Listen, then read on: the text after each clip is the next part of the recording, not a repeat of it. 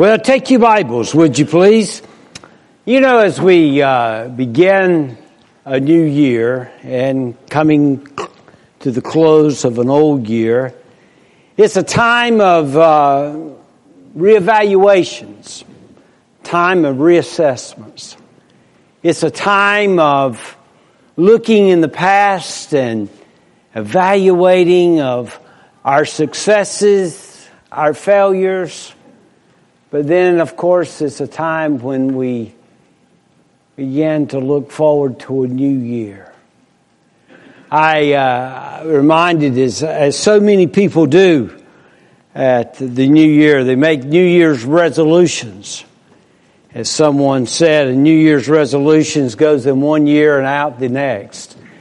And uh, that is so true. I uh, was reading just the other day about Franklin Covey uh, released the results of last year's top 10 resolutions.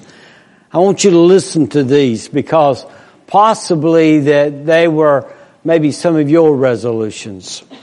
The number one resolution of last year, uh, beginning in 2017 was to get out of debt and save money.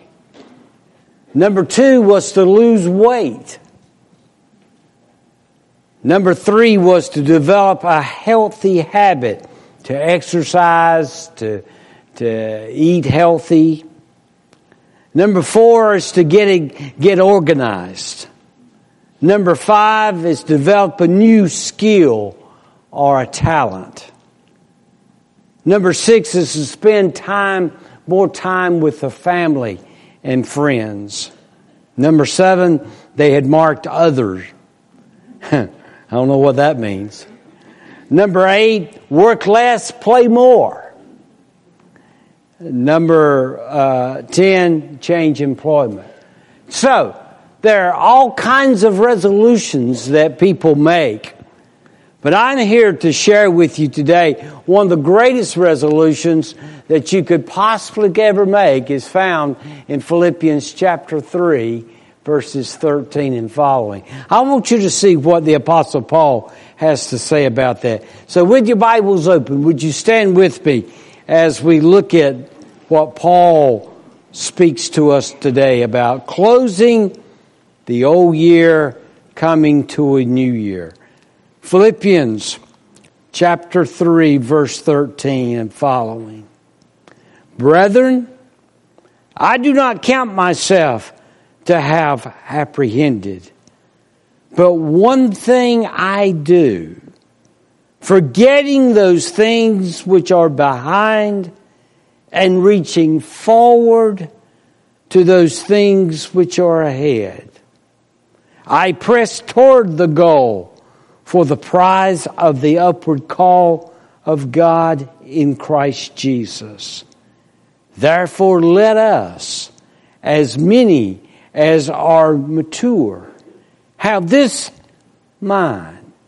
And if in anything you think otherwise, God will reveal even this to you. Nevertheless, to the decree that we have already attained, let us walk by the same rule. Let us be of the same mind. What a tremendous word coming from the pen of the Apostle Paul. Father, in Jesus' name, we ask you today that your Holy Spirit would just manifest himself to us in such a way that our hearts would be challenged and convicted and our hearts would be renewed. And so, Lord, we pray that you would remind us of the things that you would have to be placed in our lives in a manner according to your will. So, Lord, may the Holy Spirit of God anoint us Fill us with His Holy Spirit and use us for His glory. Give us eyes to see, ears to hear, and a heart to respond.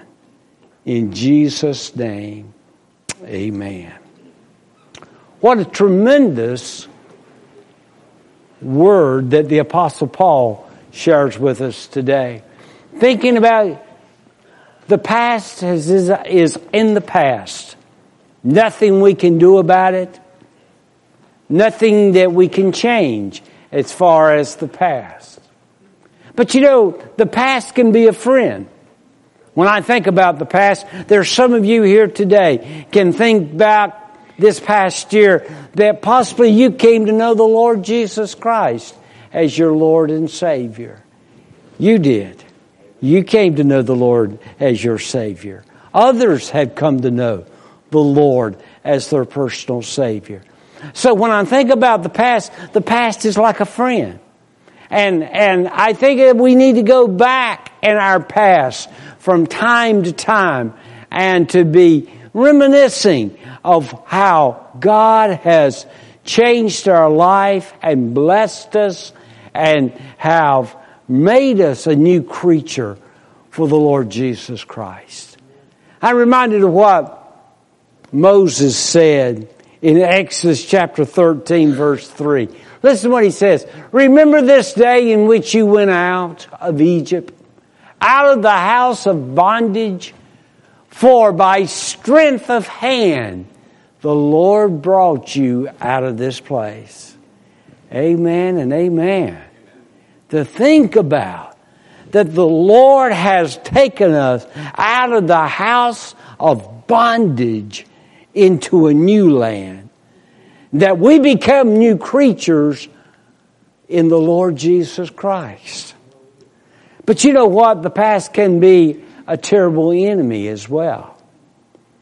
If you're not careful, there's some certain things that has happened in your past of how it will haunt you and it will literally tear you down from being everything that God would have you to be. I thought it was interesting that John MacArthur, as he spoke about this passage of scripture, there in Philippians chapter 3 verses 13 through 16. I want you to listen to this, what John MacArthur said. He says churches are full of spiritual cripples, paralyzed by the grudges, bitterness, sins, and tragedies of the past. Others try to survive in the present by reliving past successes they must break with that past if they are to pursue their spiritual prize. God is interested in what believers do now and in, in the future. No one, declared Jesus, after putting his hand to the plow and looking back, is fit for the kingdom of God. That's a great statement. And I'm afraid that there are many people today that they have been strangled. It is like a ball and chain that has hindered them of going forward into the future simply because of certain things that has happened to them in the past. I want to share with you three things as we look at this passage of scripture. As I think about the past and the present and the future. First of all, as you begin looking at these passages of scriptures in verse 13, I want you to think about put your past sins behind you. Put your past sins behind you. As I said earlier, a lot of times our past sins is like a ball and chain. It has hindered us and kept us from being everything that God would have us to be today. It has kept us from experiencing the joys of Christ and the peace of God that passes all understanding. It has haunted us to the point that it has kept us from being the person God wants us to be. Past sins do haunt us. I remember hearing about this young Christian girl and uh, she was a very dedicated young lady. And there was a, a young man that wanted to date her. He was a non-Christian. She had high morals and certainly had high standards in her life. And he was constantly asking her out to go out on a date. And she kept turning him down. Finally, he asked her to go to a rock concert. And she said no. He said, Well, I don't understand. He said, What do you do for fun?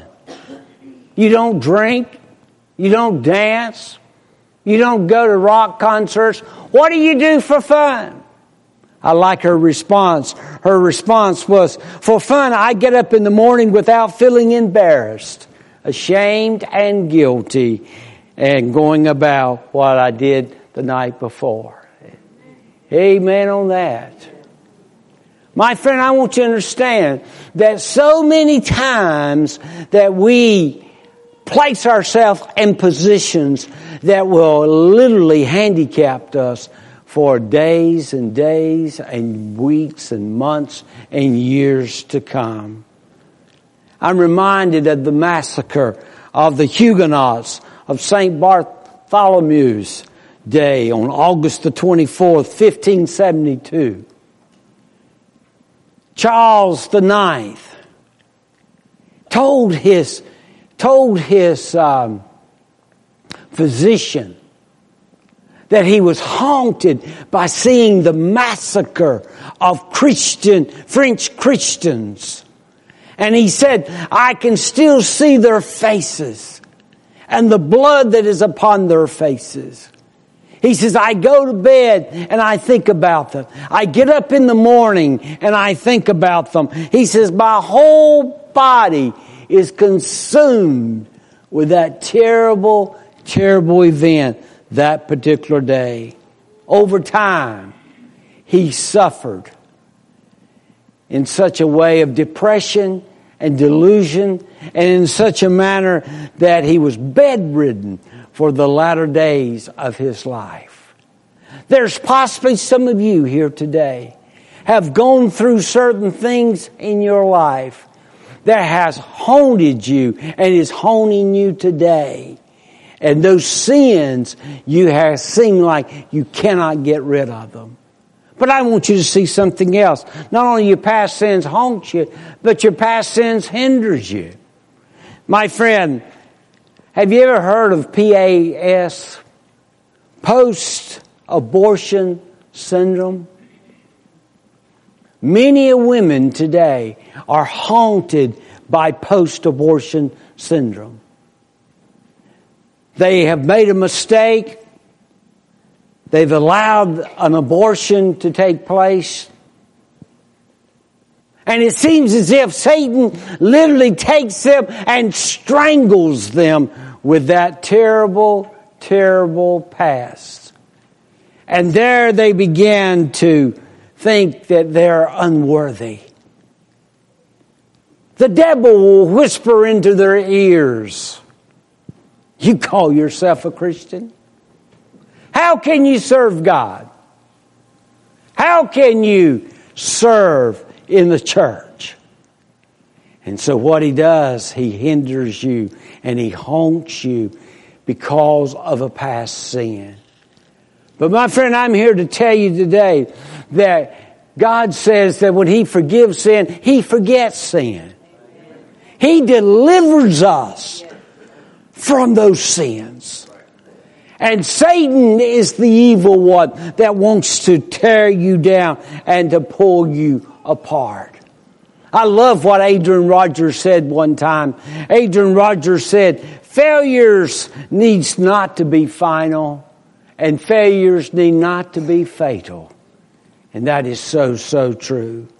Psalms 103 verse 12 says, As far as the east is from the west, so far hath he has removed our transgressions from us. Friend, I'm here to tell you, I don't care what sin that you've ever committed. God has the power to place it under His blood, to wash it, to cleanse it, and to sling it into the deepest sea, and to never bring it before you again. You say, well, this is conviction that I'm experiencing. No, my friend, if you have asked for, for, for forgiveness of your sin, God has forgiven you. And it's not conviction, it is guilt that Satan has placed upon you. And what he has done, he has dra- he is dragging you back and keeping you from being the person that God wants you to be. I like what Micah said in chapter 7, verse 19. He will turn again and he will have compassion upon us. He will subdue our iniquities and thy will cast all their sins into the depths of the seas. Praise the Lord. I like what Corrie ten Boom says that when God cast all of our sins into the depths of the sea, listen what she says. It was in 1947 I'd come from Holland to defeated Germany with the message that God forgives. It was the truth that they needed most to hear in that bitter, bombed out land. And I gave them my favorite mental picture Maybe because the sea is never far from a Hollander's mind. I like to think that that's where forgiving sins are thrown. When we confess our sin, I said God cast them into the deepest ocean, gone forever. And then God places a sign out there that says no fishing allowed. Amen. I believe, I believe that is good.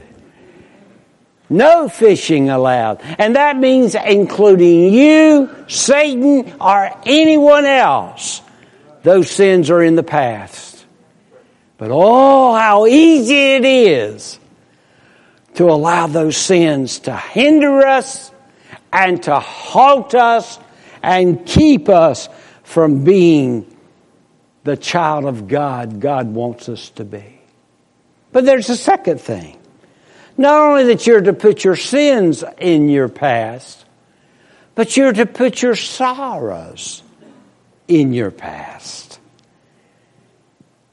Put your past sorrows behind you. I've been in the ministry for 42 years. And I have seen of how people treat one another sometimes of how it can be so cruel. Some of the most vicious people I've ever met are church people sometimes. They talk, they try to tear down, and they try to destroy. And all, if you become the victim of that, in eh, the, that experience, my friend, of how it hurts and how it brings great, great pain and how it can hinder your spiritual growth in the Lord. It will eat you alive like cancer. Because what happens whether it happens within the church or whether it's in the home or whether it's in the family or whether it's at the workplace, you become a victim of where someone has crucified. And if you're not careful, you find yourself becoming very bitter. I mean, you know, when we come to church, it should be a joyous time. It should be a time of happiness. It be, it should, should be a time. If you're ever going to wear a smile, it should be at church. But because of the hurt that some people have experienced, it's hard to wear a smile. I've seen people that will literally walk around the building, keep from speaking to someone. How terrible it is to, for that to take place in the family of God.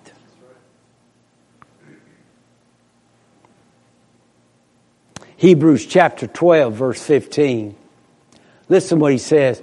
Look carefully lest anyone fall short of the grace of God, lest any root of bitterness springing up cause trouble by this, many become defiled.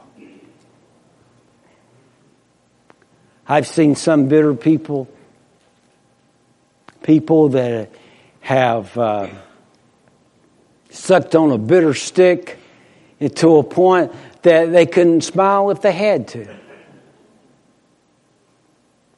Did you realize that a hurt that has never been dealt with, it will create a cancer of bitterness? It's almost like a honeybee. When a honeybee stings you, he has what is known as barbs in that stinger. And he leaves the stinger in your body. And as it, it is thrust into the skin, those barbs begins to hurt and ache. And It's almost reminded me of the way the hurt and the pain that some people have experienced. Possibly today, I'm talking to somebody that they have a family member. And that family member will not speak to them, or you won't speak to them. Possibly there's something that has happened. I've seen it happen so many times when there's been a death in a, in a family. And they began, children began to argue over who's going to receive what from mama and daddy. And jealousy and greed begins to be developed until the next thing you know, the families have been broken and been destroyed. Oh, friend, I want you to understand nothing, nothing can tear you down any quicker than that kind of pain. Well, what am I supposed to do about it? You say, Pastor. First of all, I want you to cleanse your heart of your past sorrows. If there's a bit of bitterness in your heart, you need to get cleansed of it. If there is somebody that you are having problems with, you need to get it right. As you begin this new year, my friend, I want you to understand that it's not worth it. You say, well, it wouldn't matter if I went to them and made things right. They would just turn away. At least you did your part. At least you did what God would have you to do. But to hold on to a feeling of anger and bitterness and contentment, my friend, I want you to understand, it will literally rob you of the peace and the joy that God has in store for you. I read an interesting story. February the 6th, 1960. Adolph Coors, the third, he was kidnapped. Of course, he was the heir of the Coors Brewery. Very, very wealthy. They held him for ransom for more than six months. They finally found his body on the foothills of the Rockies. Adolph Coors the fourth, which was his son, was 15 years old when this incident took place. They found the guy that who had kidnapped Mr. Coors the third and not only kidnapped him but shot him. And there he was in a penitentiary in Colorado. Well, Adolph Coors the fourth, the 15 year old, grew to become a man.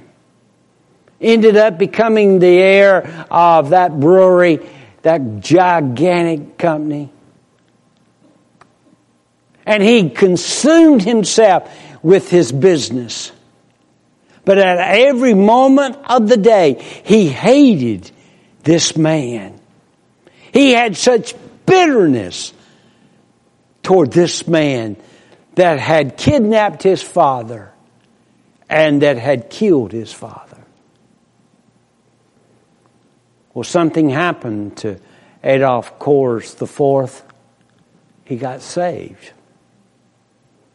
God came into his life in such a manner that it changed his life in an unbelievable way.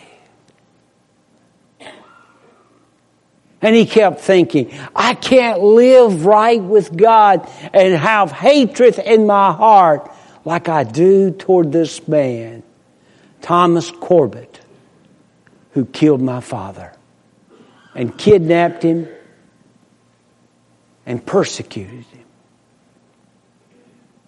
He finally got down on his knees and he says, Lord, if I'm ever going to be able to forgive him, you're going to have to forgive him through me. And I'm going to ask you to help me. He said by testimony, miraculously, the bitterness began to be moved and be removed from his heart. Until the point that he went to the state penitentiary to see this Thomas Corbett who had killed his father. Thomas Corbett would not see him. So he had a Bible and he wrote in the leaflet of the Bible these words. I'm here to see you today and I'm sorry that we could not meet. As a Christian, I am summoned by our Lord and Savior Jesus Christ to forgive. And I do forgive you. And I ask you to forgive me for the hatred that I have held in my heart for you. You talking about a miracle. That was a miracle. My friend, you're here today. And I'm going to tell you that you're not going to be able to cleanse your heart from past sorrows unless you allow the Lord Himself to help you to forgive. Well, my friend, as I see it, and I recognize that not only that you clear your heart of your past sorrows, I mean, you cleanse your heart of your past sorrows, but you clear your heart of your past sorrows.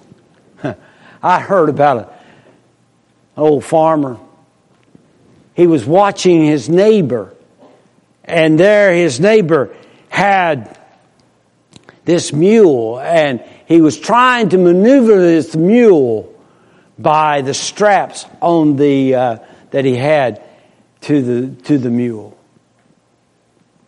He said, uh, "Jim, I don't want to uh, butt into your business." He says, "But it would be a lot easier if you'd say hee haw." to that mule instead of trying to pull and to stretch that mule to get him to go in the direction you want him to go. Well, that old farmer pulled out his handkerchief and he wiped his face. He said, I reckon you're right. He said, but that mule kicked me five years ago and I haven't spoken a word to him since. Friend, I want you to understand that's the way a lot of people are today. You take your hurts to the Lord and leave them there. Don't let past hurts keep you in bondage. Don't let it keep you in the past. But you must move on and move to the new day. Third thing I want you to see. And that is that you put your past successes behind you. Not only your past sins, your past sorrows, but your past successes. J. Paul Getty said this The formula for success is rise early, work late, and strike oil. Well, that might be the success of the standard of the world today. But my friend, that's not necessarily success. When I think about success, I'm thinking, I'm thinking about spiritual successes. I'm thinking about what God has done in your life and what God is doing in your life. I'm sure every one of you can go back this past year and think about certain successes that you've experienced. Oh, the world wouldn't think it's so much of a success, but you know in your heart it was a success. I think about new babies being born into families. I think about young couples joining together in holy matrimony. I think about couples who've lived for years and years together to be able to have their health and to be able to live in a manner of love and joy. Oh, I think about our church. I think about of how God has blessed and worked in the midst of people's hearts and lives. I think about my own successes. I think about the time that I had my heart surgery. And to know that God had given me a peace that passes all understanding. It was the most amazing thing that as, and some of you have had the heart surgeries and other surgeries and that fear did not come into my heart during that time. Not the first time that I was afraid. My friend, don't tell me that was just by, that was just something that happened naturally. But it was a supernatural work of God's wonderful grace in my life. And then giving me the strength to overcome my infirmity. Some of you know exactly what I'm talking about. Some of you have had loved ones who passed away this past year. Oh, that valley was deep and that valley was dark and that valley hurt and that valley was painful. But yet in the midst of it all, you could say God's grace was sufficient for the hour of need. Oh, my friend there are successes. Jim Elliot said one time that I think that you should write down in your Bibles if you haven't already. A man is no fool to keep up what he cannot keep and to gain what he cannot lose. And that is so true. So true. So what do we do? We celebrate what has been done in our life. Celebrate. Give God praise and glory for what God has done. We sung the song, Faithfulness. God is faithful. And there's not a one of us cannot sing that song with, a, with the assurance of reality that God has been faithful to me in every single area of my life. The faithfulness. Celebrate.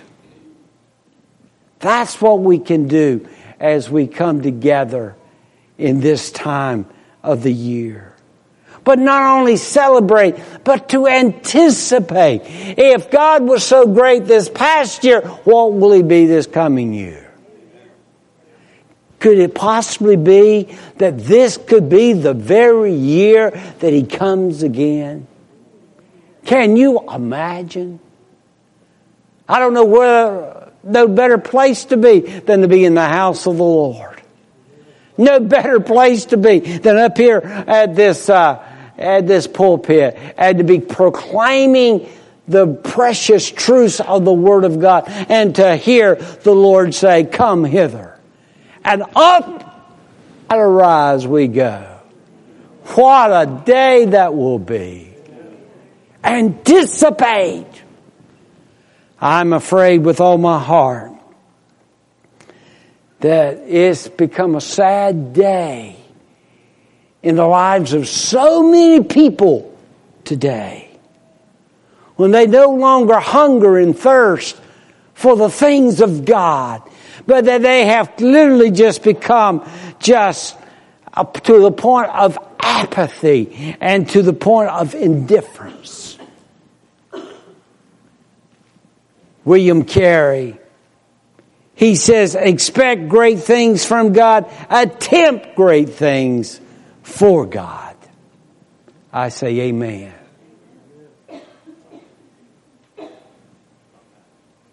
Celebrate what God has done. Anticipate what God is going to do. Elevate what should be done. Elevate. I like the verse that Andrew mentioned a few moments ago. Seek ye first the kingdom of God and all of his righteousness it should be your desire and my desire that this coming year that I'm going to walk closer to the Lord Jesus Christ than I have ever in my life. It should be your desire and my desire to see more people come to know the Lord Jesus Christ as their Lord and Savior by my witness. It should be our desire, my friend, to come to a point to see revival break loose within our churches today. Elevate what to be done. And my friend, nothing can stop us. You say, well, Satan tries to do a pretty good job at that. My friend, the Bible tells us that he cannot. He cannot hinder the gates of hell because, my friend, God has given us the victory over the church. I want to ask you something. I don't want you to make a resolution. As I said, resolutions comes in one year, out the next. I want you to make a decision that this coming year, you're going to live for the Lord Jesus Christ and serve Him in a manner like you have never served Him before. And you pray that God would open up doors of opportunity that would be unbelievable for Him to use you for His glory. Would you be willing to do that? Father, Thank you so much for taking our past sins, our past sorrows, our past successes, and to come and to renew a new walk with you today. Lord, so many times we have allowed we have allowed things to hinder us and to hamper us from being used for your glory. We give it to you, dear Lord. Cleanse our life. Fill us with your spirit. Anoint us with your power. And God, may there be a spirit of revival be erupted in this place. In Jesus' name.